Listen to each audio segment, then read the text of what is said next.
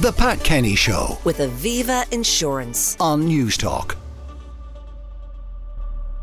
First, with parents still unable to secure secondary school places for their children for the forthcoming academic year, some schools from Kildare, Wicklow, Dublin, Galway and Cork may have to provide temporary classrooms. How will that work in practice? Well, writing about this in the Irish Times this morning is Carl O'Brien. Carl, good morning. Good morning.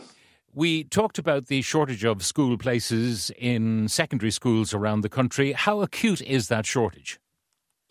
It is particularly acute, Pat, in five areas of the country in particular. That's the North Kildare area, North Wicklow, uh, and then parts of Dublin, Galway and Cork.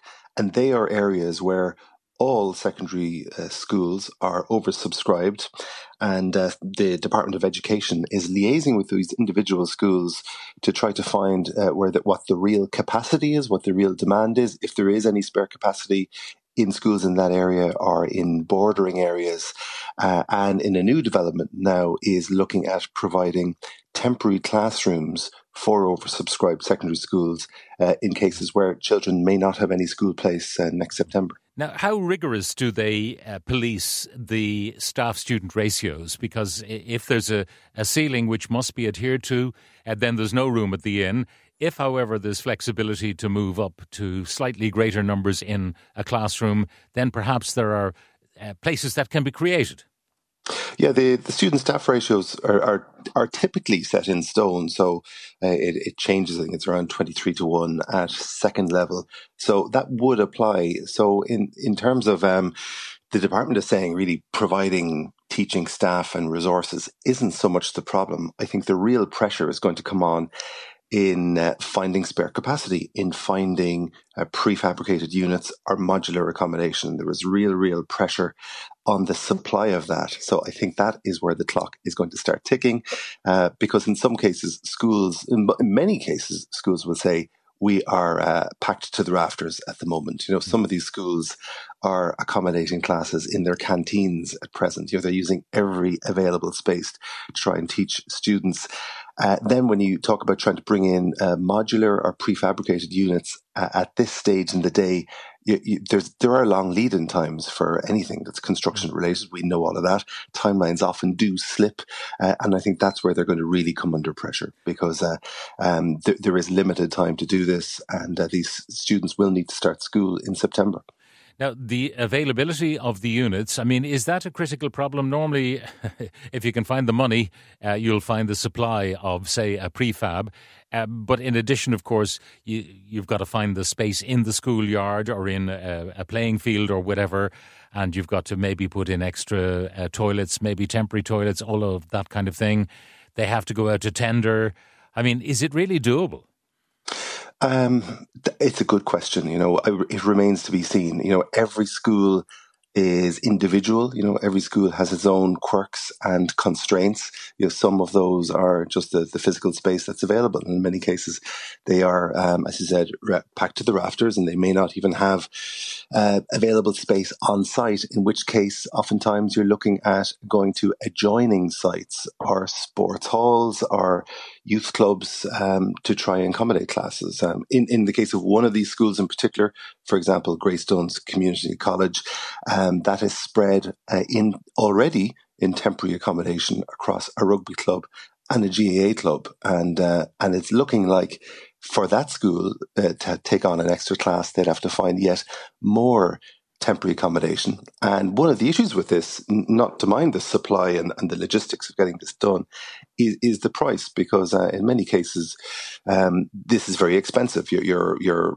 either renting land, you're buying units that are going to be used for a relatively short period of time, at the same time that uh, you, you have bought land to build a permanent school building. So all of this is doubtless the expensive, uh, potentially wasteful. And, and many would argue that we should have seen this coming, because a lot of the issues that were um, that are causing these these uh, enrollment pressures are simply down to do with population growth. And we've seen the numbers coming through at primary school, we've seen the numbers coming through in the planning process, but the school system in these areas hasn't been ready for it. Are any of the schools saying basically it's the influx of, of migrants, for example, uh, children from Ukraine who are at secondary school age?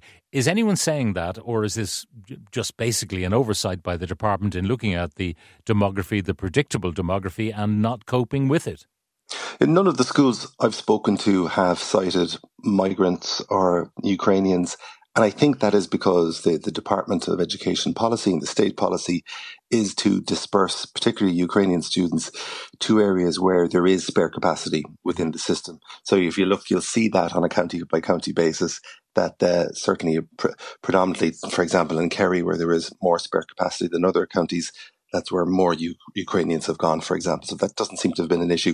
The real issue does seem to have been um, a combination of um, enrollment, um, sorry, population growth, house building uh, coming on stream in a very big way, particularly, let's say, the North Kildare, North Wicklow and parts of Dublin.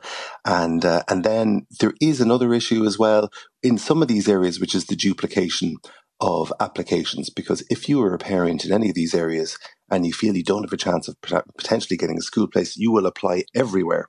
So the, so schools will have multiple applications from um, the, the same families. So there's an element of weeding out those uh, duplicate applications.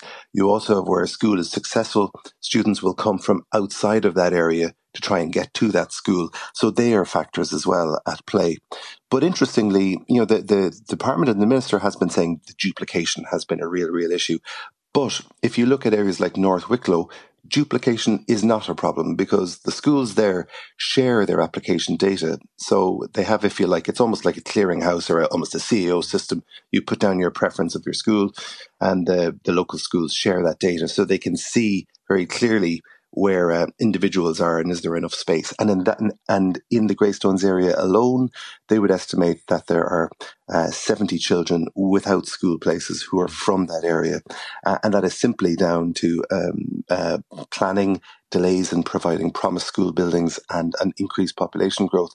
So it is not a problem at the door of parents, which is sometimes Uh, the case that you hear from the Department of Education. This is very much down to um, planning and delays in, in providing promised uh, school facilities. So uh, effectively, there are three classrooms full of children who have no place, seventy children or thereabouts, uh, at twenty-three per classroom.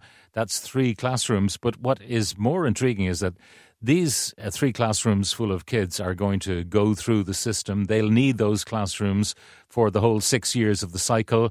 Meanwhile, there could be another seventy children uh, extra next year coming in who'll also need three cr- classrooms. So this could continue to, to be a major problem going forward. It will be, you know, just to choose Greystones again, because it's an interesting example. Uh, the three principals of the three secondary schools there warned last September, October that this was going to happen. They could see that there were, that there was going to be um, uh, demand was going to exceed supply. And part of that was because on an emergency measure in previous years, they've had to increase their intake of first years. But of course, as you increase your intake of first years and your school capacity doesn't increase, you've less and less space then to take on uh, new students. So so those three schools combined had to reduce their intake for the forthcoming school year, which has added to the problem. So yes, the department could try and come along and put in a temporary classroom, which will solve the problem this year, but it stores up problems for future years. So, so ultimately, you know, uh, there's a lot of sticking plasters around here, but there are Uh, chickens coming home to roost for the department that if you don't provide the permanent school buildings and the real capacity, uh, you do cause problems for yourself further down the line. And the unfortunate consequence of all of this is it is causing real distress, uh, real panic among parents who at this stage in the day still don't have secondary school places for their children. And they're trying to weigh up, Uh, do we try and hold tight and hope that something will, will come over the coming weeks or months, or do we just compromise and travel well outside of our area and try and juggle our family circumstances to try to get to schools that are far away but but will actually have a school place? So, so these are the situations that parents are finding themselves in at the moment. What a dilemma to face. Uh, Carl O'Brien is writing about this in the Irish Times. Carl, thank you very much for joining us. Thank you, Pat. Your chance to win big. Newstalk's Cash Machine. Well, we had another winner yesterday when Aisling took the prize. Once again, the machine has been reloaded. It now contains forty thousand eight hundred fifty-seven euro and fifty-nine cent. To enter, text PLAY to five seven five five seven before three this afternoon. Then randomly, we'll make the call. If it happens to be to your phone, answer within five rings, tell us the total, and you will get the money. The cost is two euro fifty plus your standard message rate. It's for over eighteens only. You're playing across the GoLoud network of stations. Full terms on newstalk dot com. But remember that total, forty thousand eight hundred fifty-seven euro and fifty-nine cent. Text PLAY to five seven five five seven. Now, uh, some of the comments coming in. The situation in Greystones is ridiculous. The site for the secondary school has been acquired, is sitting vacant for years, uh, waiting for the building to start. It was the very same with the primary school, yet the housing estates continued to spring up. Norma Foley should be ashamed of what's going on in her department. Physical buildings, just the tip of the iceberg. One wonders what our planners actually do. Children go to school at four or five years of age and then on to secondary school about twelve years after their birth. How come the department don't seem to know this? Apathy, lack of interest, no consequences for their non-action. The Pat Kenny Show with Aviva Insurance. Weekdays at nine a.m. on Newstalk.